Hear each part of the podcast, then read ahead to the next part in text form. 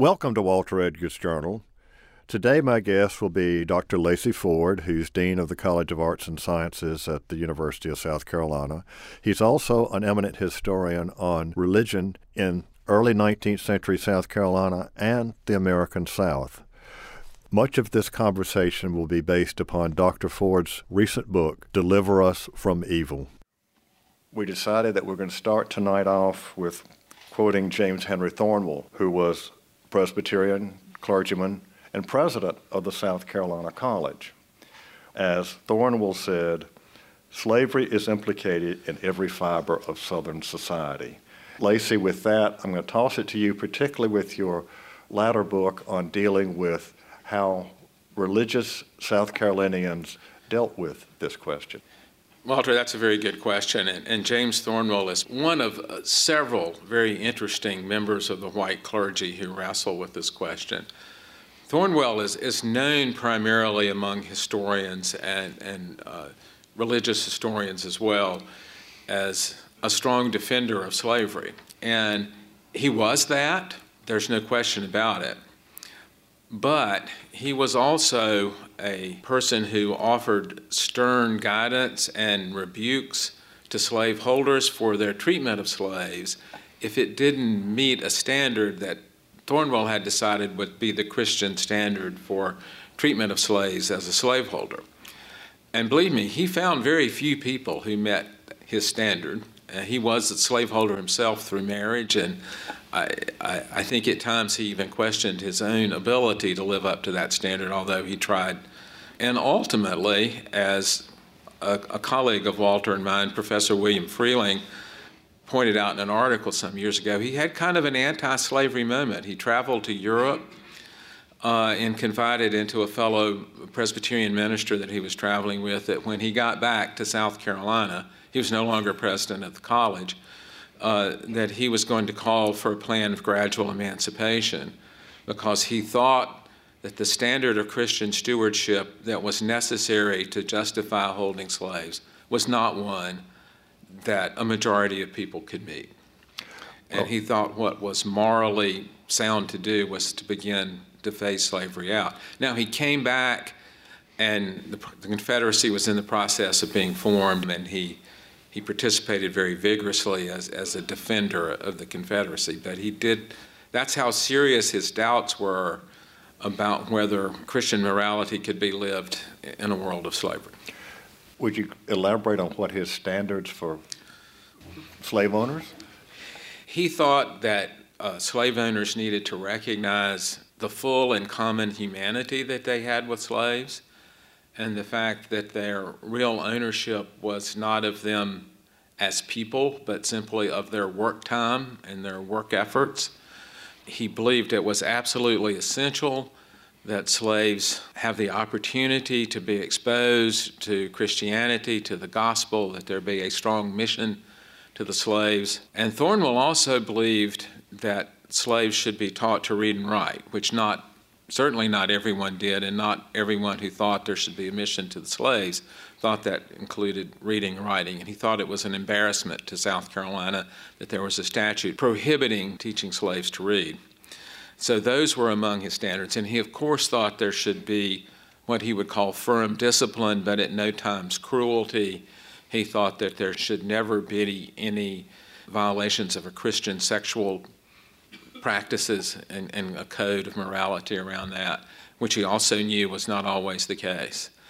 And I think he spent a lot of his life, and some of the quotes he had in defense of holding slaves are what get quoted. What doesn't get quoted as much, and I try to do in his book, is his stern sort of lecture to slaveholders about how they should exercise that position of power which he saw was a dangerous degree of power. He really did. He wasn't ready to say you should give it up, but he realized that that much power concentrated was a very dangerous thing. And he preached a very clear message on that over and over again. Well, as we have on previous nights, we've jumped from 1800, 1820 to 1860 because it, it is, is in many ways all of all of one one piece. Let's back up to South Carolina in the 1790s, 1800s, go back to the origins of Southern radicalism. People think about, okay, well, Thornwell in his later life, later antebellum period, he was pro slave. Every religious denomination in the state of South Carolina was pro slavery, every one of them. The Roman Catholic bishop and diocese owned slaves. But in the 1790s and 1800s, in the back country, not everybody thought, even with the expansion of the Cotton Kingdom, that slavery was necessarily a good idea. That's correct. And I, I think everybody, one, one point I tried to make, what we call frequently the Old South or the South before the Civil War or the antebellum South was itself a historic creation and existed primarily from around 1810 and 1820 to 1860, and it was a product of its own historical forces that had not yet all come into play until, as Walter said, around the 1790s. And what we would later call the Old South was, I think, created by three or four very clear things. One was the expansion, which you've, you've heard in a, in a previous session, the expansion of cotton cultivation far into the back country, into the upcountry, of the short fiber or short staple cotton that could be grown geographically across a broad expanse of the South, kind of from the Dee River in the east to the Sabine River in Texas in the west, and many places of, that weren't high altitude uh, in between. That expansion of slavery, of a cash crop culture into the South Carolina interior, uh, transformed it very dramatically, but it wasn't a transformation that occurred without confrontation it was also a period of the rapid expansion of the more evangelical religious denomination and their influence, particularly again in South Carolina, and we'll confine ourselves to that for the moment, into the South Carolina upcountry. Baptist and Methodist, uh, even Presbyterians were evangelical to an extent, and they began to have greater sway. The, the backcountry had been largely unchurched. Maybe not unchristian, but certainly unchurched. In other words, there were scattered churches here and there which held services once every three or four weeks and that sort of thing. But by during the, the Second Great Awakening, which really hit South Carolina, with some vigor around 1804. You get a proliferation not only in the number of people who are church members, but in the number of churches. They begin to grow rapidly. They begin to exert a greater influence on the society uh, of the upcountry. The, the demand for a labor force to grow short staple cotton, not only in South Carolina, but across the lower South, brought together what had been four sort of sub regional cultures of slavery rice in South Carolina, sugar in Louisiana, tobacco in Virginia and Maryland, hemp in small parts of Kentucky, into a more regional culture for slaves as slaves from all of these other areas were purchased and brought to the South to grow uh, short staple cotton and, and changed the nature of slavery in the South from sort of four separate sub-regional cultures to one single sort of cotton culture. And in these early days, there was certainly resistance to all of this. Many of the early backcountry or upcountry evangelicals had serious qualms about slavery. Some of them even had serious qualms about making too much money, which may not sound like evangelicals we know today, but they,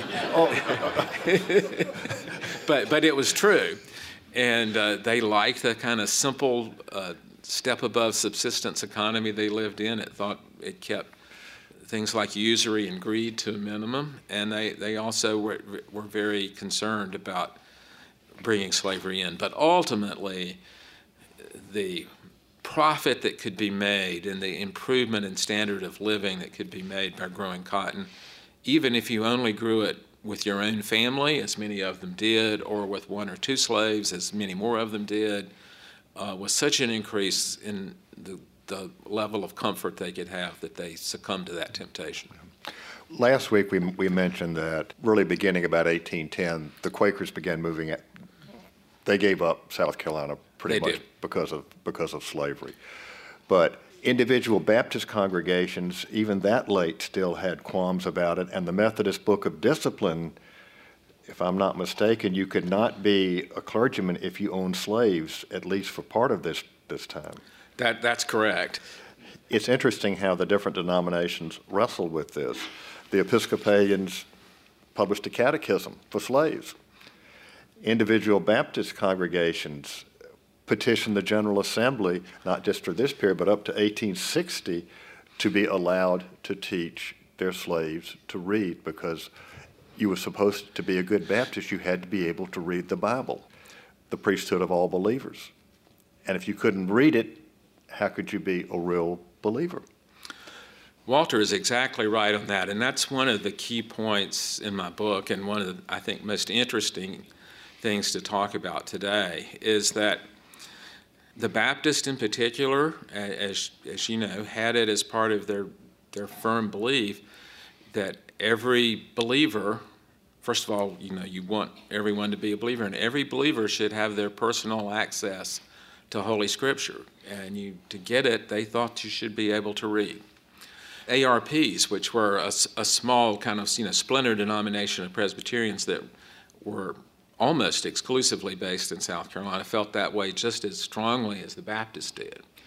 And the ARPs ran schools teaching slaves to read even after that was banned and under threat of law. And they'd have people up here in the legislature who'd write home and say, shut the school down for a week or two. They're going to send some people out to check on you. Uh, that's how strongly they believed in it. The Methodists and Presbyterians, also being Protestant and believing in the priesthood of believers, had certainly strong components of their, of their congregations and, and their clergy believed in teaching slaves to read, although it wasn't as uniform among them. Episcopalians were more comfortable that slaves could be taught orally without access to, to reading, uh, although not all of not all Episcopalians believe that. So that was kind of the way, and, and that was a fairly fierce debate. And you may ask, well, what's wrong with teaching slaves to read and write. The ability to communicate, of slaves to communicate of themselves and perhaps plan some sort of rebellion or some sort of concerted action was, great, was a great matter of concern. Even though there was plenty of evidence that that kind of communication could go on through oral networks that were quite widespread and sophisticated, that was a, that was a big concern. And also the mere fact that you might read about news that things weren't the same everywhere. And they weren't the same in Ohio as they were in South Carolina was, was a great concern. But for, for many South Carolinians, especially those from evangelical denominations, it was very difficult for them to accept any sort of legal restriction on teaching slaves to read and write. A wonderful example of this, I think, is the children and grandchildren of William Hill, who was something of a prominent Revolutionary War hero for running the ironworks up in York County, Hill's Ironworks, and his partnership with a Charlestonian to supply iron to support the Revolutionary War effort. His children and grandchildren living on his plantation near the Catawba River in York County taught a slave who had something as an infant that we would probably now call polio and lost the use of his legs to read and write so he could be useful. And this particular slave learned to read and write extremely well and encountered Baptist revivalists, became a member of a, a Baptist church. And he could read and write so well, had absorbed so many books, that he became a prominent preacher in the county in the 1850s and drew, according to records, large mixed race crowds to his sermons because they were so powerful. And that, was an interesting, interesting thing. And he was actually freed at some point by the Hill family for the reason that he was not very valuable as a slave and he, he could make his own way, which he did very well. And during Reconstruction, he became a prominent leader of the African American community in that area. And therefore, we have some record of him, and he was a, a quite articulate person. Well, that there, there were at least one or two other either slaves or ex or they were freed who became Baptist clergy. And mm-hmm. in the upper Piedmont were the clergy at all white congregations. Now, see, we're, we're talking about things that people don't don't understand. That's that right. th- this is this happens in a society which is overwhelmingly African American, very concerned about slave rebellions. They're very concerned, with, again, with the slave codes and the laws. And you have a black man preaching to a white congregation, basically talking about their salvation. Now, think about the contradiction in terms. In the urban areas, in Charleston and here in Columbia, where some of the major denominations had affiliated black congregations under the control of white clergy. First Presbyterian Church, for example. Trinity here did not, but in Charleston, the Presbyterian Church and uh, St. Philip's and St. Michael had Calvary. And one of the things was if you read the guidance that comes with the catechisms and what have you, there's a lot of emphasis on Paul, a lot of emphasis on the New Testament and slaves obey your masters. Mm-hmm. Not a whole lot of Exodus. but then, how, and many of what are considered the spirituals that spread across the South began in the low country of South mm-hmm. Carolina. How do you explain Go Down Moses? How do you explain all of these songs that are based upon the Exodus theme? If they, where did they pick it up? Listen. Lacy was talking about reading and writing wasn't the only thing that was right. important in terms of communication. When someone is waiting on the table in a fancy dining room down on Meeting Street in Charleston, who's standing at the back of the room listening to the conversation? And if you've invited the preacher from the priest, they didn't call him a priest in those days, but the clergyman from St. Philip's or St. Michael's, and they were talking about religion at the table, who's picking it up? Another example of key clergymen that, were, that some of you may be familiar with, or at least the, the name, Richard Furman, who was the leader of the, he unified the various Baptist, disparate Baptist denominations in South Carolina. He was really a generation older than Thornwell, and his heyday was in the 18 teens and 1820s, and he was a prominent pastor at the First Baptist Church in Charleston in 1820.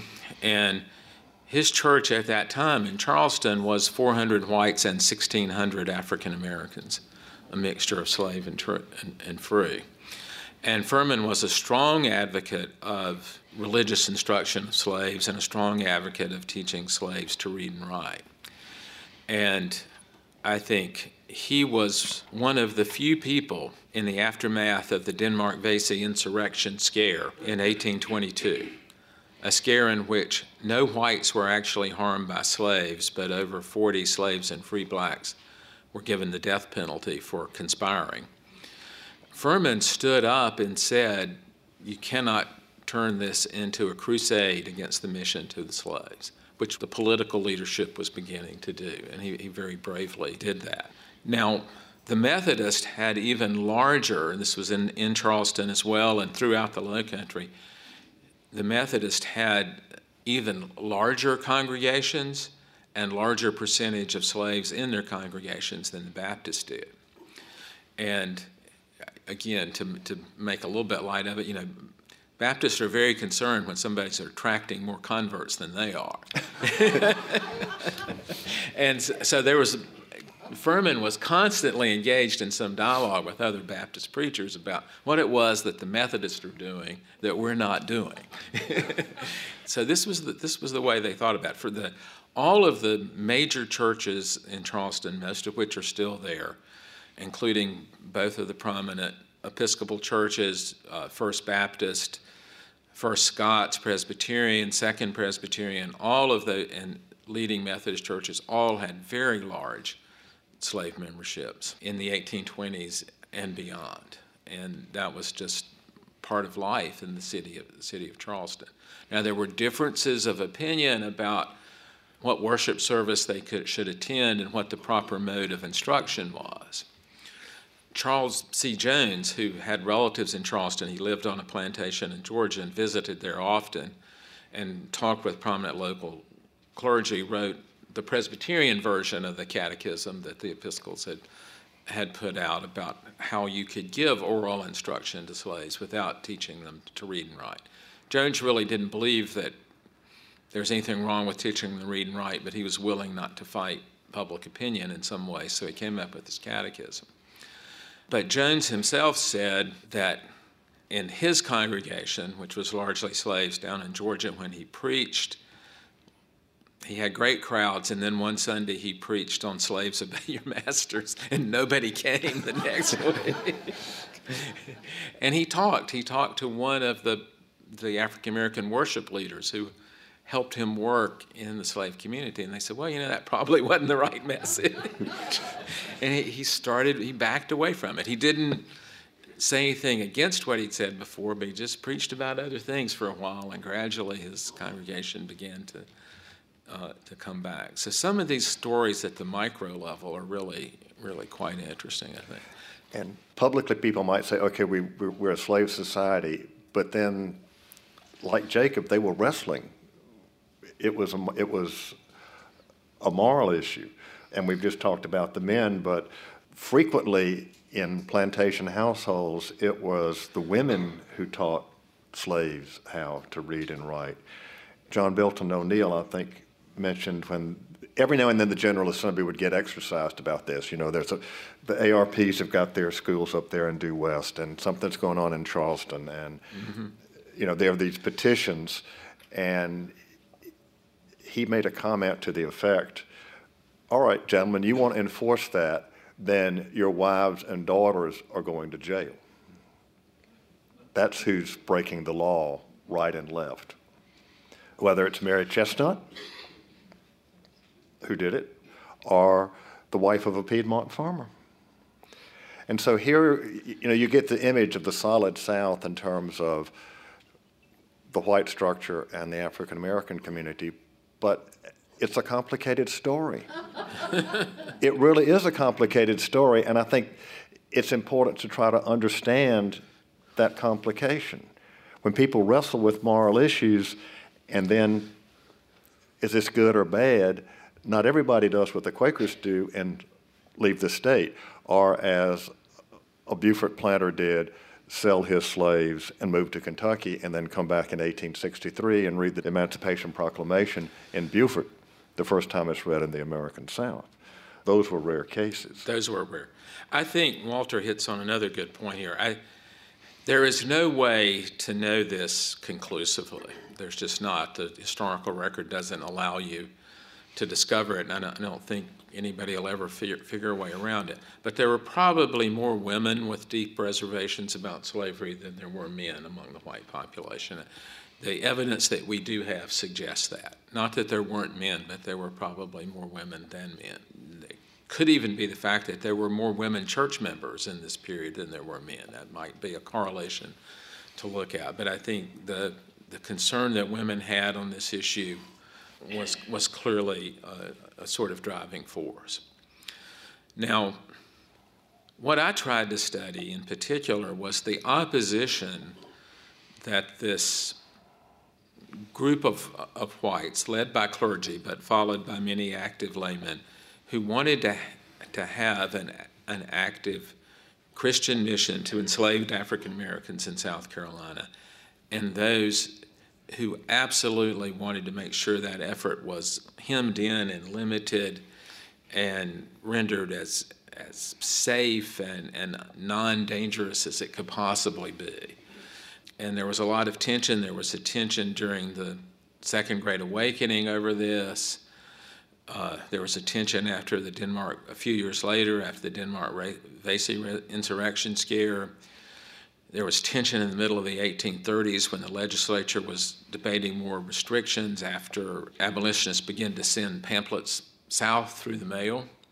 And there were tensions again in the 1850s over this, particularly as some of the larger and more prominent Christian churches began to establish, as Walter alluded to, separate facilities for the worship of, of their black membership. And it was, it was an ongoing tension and debate that erupted several times in Charleston in the late 1840s, when the Episcopals and the Presbyterians for Second Presbyterians began to construct separate facilities for African American worship, which they were going to supervise very carefully, a mob turned down and burned down the Episcopal building. And James Petigru emerged with the mayor and said, Are you people crazy? Do you know what can happen if you set a fire in Charleston?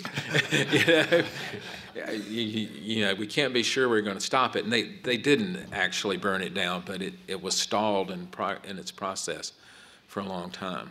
And Petigru had a certain moral and civil authority to, to sort of calm, calm the mob down. The associate pastor at Second Presbyterian in Charleston was, was John Adger, uh, son of James Adger, the, the famous merchant and exporter, uh, a family of great wealth in Charleston at that time, and one of the richest families in the whole South. And somehow John Adger got the Second Presbyterian facility up and running pretty fast. I suspect he had some generous family support in getting the building built. So there were there were prominent Charlestonians in support of the effort, and there were also prominent Charlestonians who opposed the effort very very vigorously, including members of the Rhett family who, who were devout themselves, but simply uh, did not believe this was the right thing to do. Well, if if you read the meetings, and in this case, uh, read the not, not, just readings but publications, the Baptist Messenger, um, the Methodist publications. You read the journals of the Episcopal Diocese of South Carolina. Beginning about 1812, 1814, this is an issue what, how to deal with Christianizing the slaves, that was the term, or the mission to the slaves. Mm-hmm. This comes up time and time again. And it's not just a moral issue about owning slaves, the sanctity of slave families is something that gets debated, not in this period, but in the 1840s and the 1850s. The Reverend John Glennie, who was an Episcopal priest in Christ Church Parish, actually married slaves. Slaves were married here in Trinity. But that's only within the church. Within the, within the civil law of South Carolina, those marriages were not valid. There was no registry for slave marriages. But this, this was an issue that if you, it's not just the ownership, it's the whole moral issue. You want, you want to have a family. The idea of breaking up a family, the idea that they'd be properly married, was again something that folks were wrestling with. This happened very clearly in the late 1850s when the Adger's successor as associate pastor at Second Presbyterian, uh, John Girardeau, uh, not only married enslaved African Americans, but baptized enslaved African Americans in the Second Presbyterian Church. And he got extreme criticism for this. But he, that church backed him, and he stayed there well into the Reconstruction period. He was not driven away by this criticism. And it rested, as Walter say, around his belief that in the sanctity of the family, his belief, the Presbyterian belief in infant baptism, he baptized infants who were, who were enslaved families, and he, he took a fair amount of credit for doing it in the same service that sometimes he was baptizing white children. This was controversial, and it caused a controversy at the time, but he, he did not lose his position at that church over that. Mr. Glennie went even so far as to purchase a ring, which was church property that was used in the wedding ceremony in Christ Church Parish, just outside Charleston. So, I mean, it's symbolic, but uh, again, it's, it's part of the complicated story that's the, it's really the history of all of us. Those of us who are white had forebears debating these issues. Baptism. In the Episcopal Church, is not, the baptism was not a problem. Taking communion was a problem. Is that part of one group, or do we have a separate service? Each individual parish clergyman handled that on a, on a different basis. But all of these had to do with the way that the, the churches worked. But publicly, by the time you get much beyond our, our period, 1850, all the religious publications, despite what debate was going on, Thornwell, everybody else had pretty much fallen into line. Yeah, there's no question about the fact that the debate in South Carolina was about what position white churches should take with regard to the mission to enslave African Americans. There was not any substantial degree of sentiment that slavery was inherently wrong, which may be hard for us to understand, but there was no real debate over whether slavery was inherently wrong. It was only whether it could be properly managed according to Christian mm-hmm. precepts. And most of these people thought it could. As bizarre as they may sound to us today, most of them thought it could.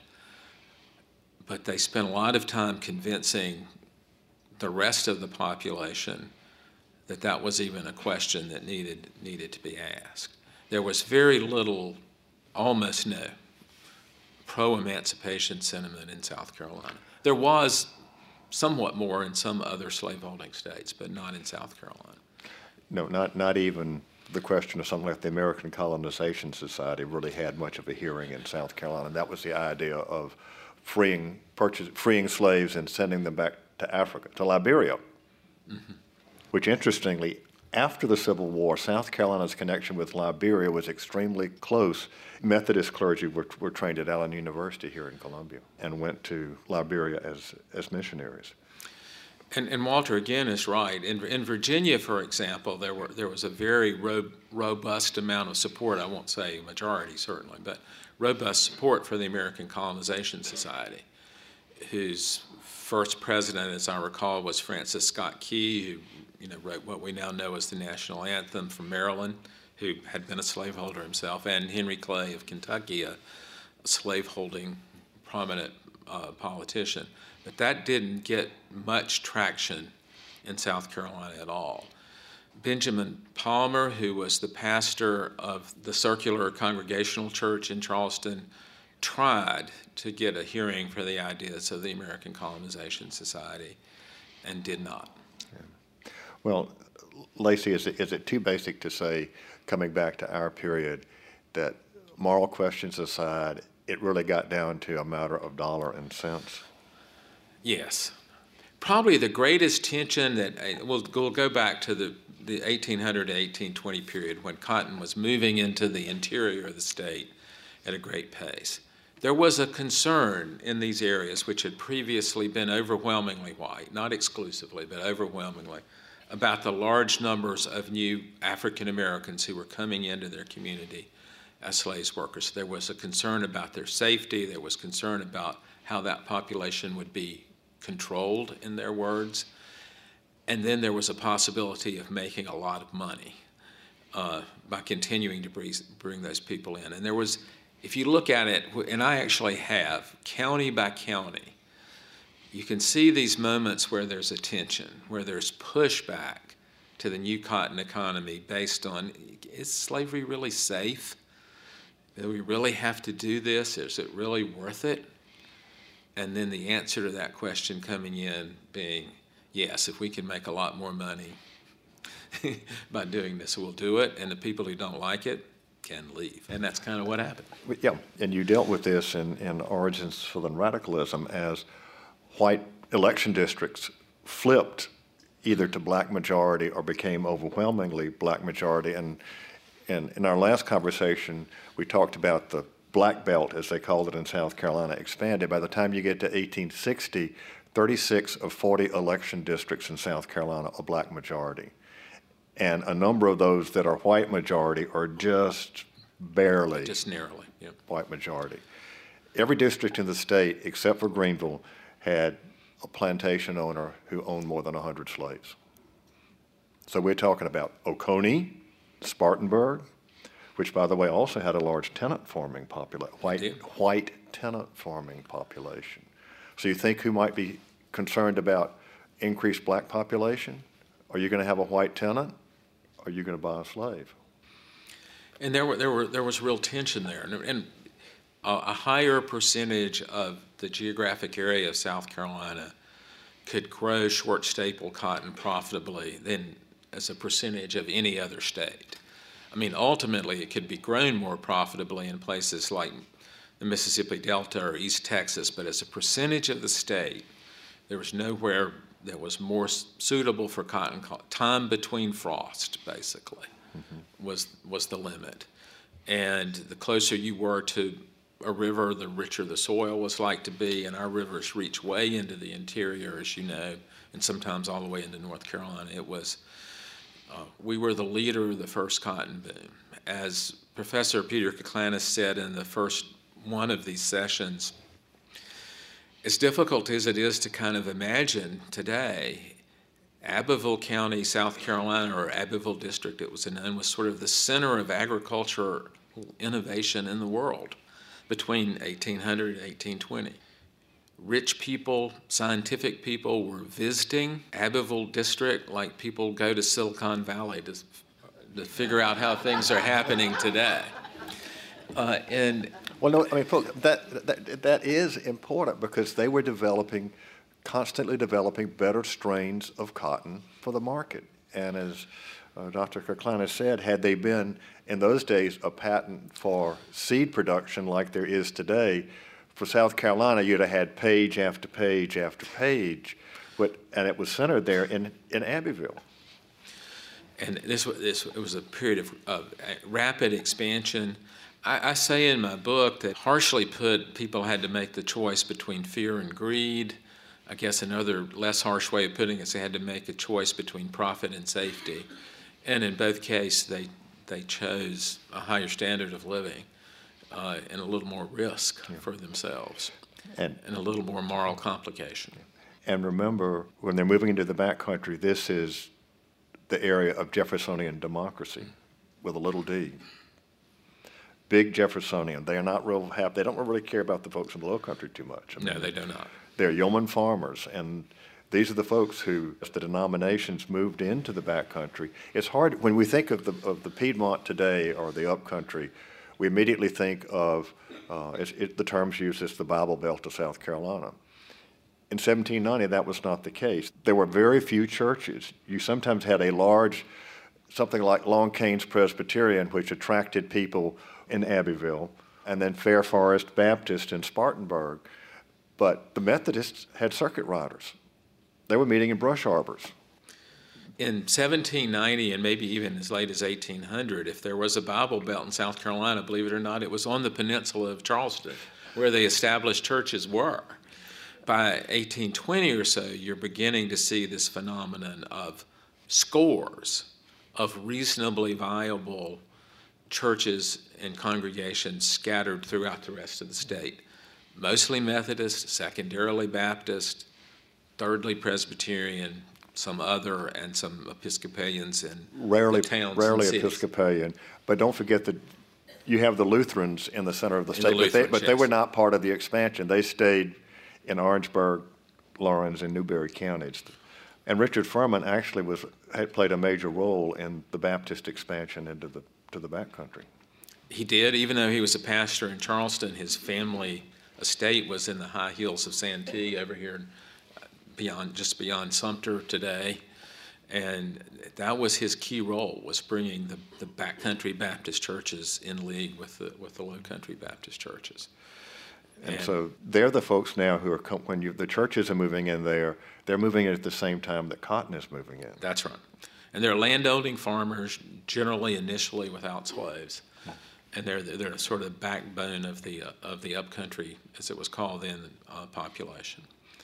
Probably most people in this room are, have lived long enough to know that the phrase upstate is a modern creation of how to refer to a portion of the state. It's historically not a term you would have seen before what Walter 1980 or something yeah. like and, that. And the Midlands is an invented term. That's it was invented by the state newspaper back in the 1950s.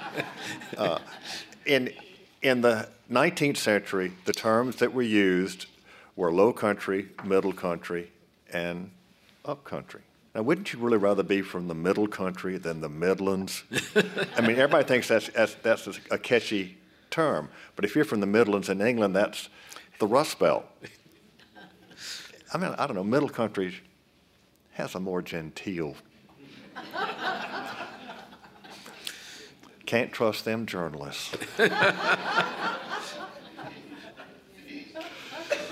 oh. I will say, but thank goodness they were around 200 years ago to leave us some record of things yes. that were going on. That's how old newspapers are part of the historian's lifeblood, to say for mm-hmm. sure. All right. Well, Well, Lacy, you want to start taking some questions or anything else you'd like to talk about before we turn the floor over to questions? No, I'm happy to take questions. Okay. I'm new to this and I don't want to sound stupid, but the one thing that I'm thinking about is I think of that period in history as everyone, for the most part, was associated with the church. Am I wrong? Yes, uh, I think that's one of the things that we feel is that there was some time long ago, a time when everybody was associated with church. But you can look pretty, pretty clear records that indicate that in the 1790s, not more than one out of every four South Carolinians was affiliated with any church. Now, by 1820 or 30, it would get up to maybe more like three out of four. And then since then, you know, it goes, it has its ups and downs. But part of it was the density of population simply did not allow the successful form formation and maintenance of many churches. You, churches couldn't afford to have a minister of their own, they had to rely on an itinerant. This doesn't mean people were completely, it means they were unchurched. It doesn't mean they had been, they were unexposed to some version of Christianity or they were infidels would have been the word for them at the time. Doesn't mean that, but it does mean that they were they were largely unchurched. So my big question is when they were having this debate and these churches and these what I would have considered believers were standing against this, who were the people in the assembly or in other places who did they not attend churches and they did not believe? Or? It, it wasn't that neat. There were many believers on different sides of issues. Not everybody who was a, I mean, even today, right? Not all church members agree on all manner of political topics. Uh, I, you know, suspect there's pretty wide disagreement, in fact. And, well, actually, Lacy, given the fact that there were property qualifications in South Carolina for being members of the General Assembly, that's true you're going to find that the Episcopalians and Presbyterians were way overrepresented as opposed to Methodists and Baptists.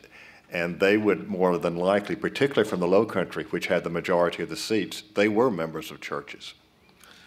From also from what we can tell from the nature of the revivals and the, the, the awakening and the conversion process, there were reasonably large numbers, not all, but of the, unchur- of the unchurched, who were not believers and hadn't had any systematic exposure to Christianity. I think we kind of look backwards and think there was a time when everybody was this way, but that really is, is not held up by the historical evidence. Dr. Ford, would you comment, please, sir, on the Edgefield tradition? I can take the easy way out and say that I, I wrote an article, the Edgefield Tradition, you can still find in the South Carolina Historical Magazine from about 1996. And I hold forth on that for about 20 pages, and probably people don't want to hear all that tonight. but a short way of putting it is Edge, Edgefield was a district on the edge. It was on the edge of the low country and the up country it had some rich plantation areas. It had some desperately poor sandhills dominated areas up toward Lexington. It had some some riverlands, you know, near the Savannah. It was a huge county. It was politically a difficult county to run for office in because it was so big by the standards of that time, and you had to ride around on horses uh, to get around. And it, produced all kind of crazy alliances. You know, if you if you can get me some votes up there in the area that's near Trenton, I'll help you down in the area along the Savannah River. It was a pretty turbulent place, and it uh, it never attained any political prominence, which is what I say in this article. In the pre-Civil War period, I mean, it had its share of representation in the General Assembly, but it produced very few major political leaders. Uh, but in the post Civil War period, as many of you know, it, it, it, spawned Ben Tillman and Strom Thurmond, and it's been a much more politically important county. Edgefield and Baltimore, the two largest counties in the state. And Edgefield got, all right, Aiken, Greenwood, Saluda, McCormick, all got chipped out of Edgefield. Am I correct in thinking that the uh, milling of this cotton we were producing was being uh, milled mostly in New England or shipped uh, to foreign countries? It was being shipped mostly to Great Britain and secondarily to New England, yeah. Generally, what was the reason that they segregated the churches? Basically, a fundamental belief among many whites that the in, in racial inequality and that it was not appropriate for them to worship together. There was also a, a, a subtly different distinction between the fact that obviously the, the enslaved African American population was less educated than the white population, and that finding that an appropriate message for a unified audience was difficult. But both of those were in play. And, and, and you find, and this, I think this is mostly true of Presbyterian and Episcopal clergy, when there were, particularly on, in the rural areas, African Americans took to their new religion with great enthusiasm. And that just did not go down with God's frozen chosen. Uh, no, seriously, that they talk about it was inappropriate to have enthusiasm, to say Amen or Alleluia, uh, to sing. You were supposed to sit there for an hour and a half or two hour sermons and be informed. And, and that, that's one reason why the Methodists and Baptists made such great inroads too, is they understood that, yes, singing was good. You didn't need to preach for quite as long.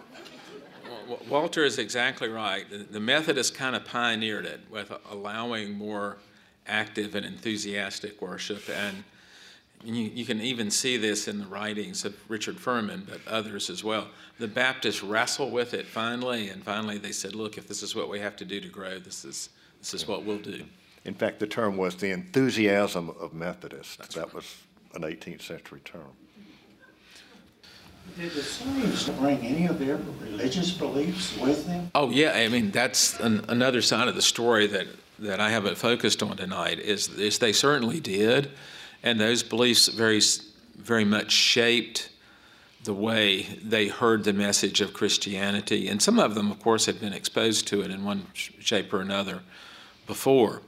We know now, through a lot of great research that's been done over the last 35 or 40 years, that the message that the slaves received, accepted, and internalized, even from white preachers and teachers, was very different from the lessons that those preachers and teachers thought they were teaching. And they applied those belief, those, those teachings based on their condition and religious views that they previously have, informed among themselves, often with religious leaders arising from their midst, sometimes with the sanction of the white pastors and sometimes not. And it created a kind of an invisible institution of an, an African American Protestant church in the American South. It was mostly invisible to many white eyes.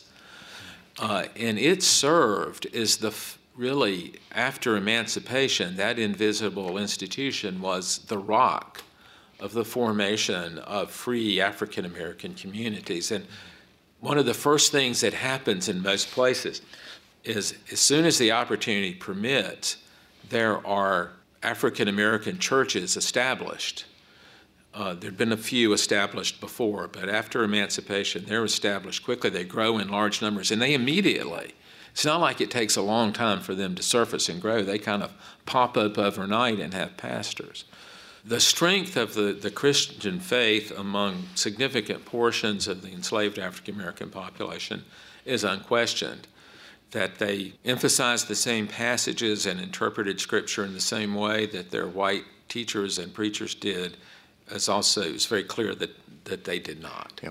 Well, to his to back to his question, did they bring their native beliefs with them. Yes, they did. We, we know now from archaeological evidence the mm-hmm. Bakongo religion, which water and crossing from this world to the next is very important. And the waterways of the low country are filled with the remnants of these bowls that have an X on the bottom, and that was a, that was a vessel that was used in the Bakongo services. But the shout, the religious dance, those were worship practices that they brought with them that were then incorporated into their Christian worship. Anybody else? There's one other thing I wanted to say before we close, if that's all right. I had the, the great honor of being asked to participate in, in writing an essay for a book that honors Walter Edgar as citizen scholar. It's just out from USC Press. Walter's not getting anything out of the book except honor. Us retired but, faculty need something. uh, but it's a really fine book of essays, and USC Press and Bob Brinkmeyer, the direct, current director of the Institute for Southern Studies, who edited it, deserve a great thanks for all of us for bringing those people who, all of whom had connections to Walter, had worked with him over the years, and had something we hope is mildly interesting about South Carolina history to say for a cause that Walter has done so much to elaborate and, and bring to the public over many years.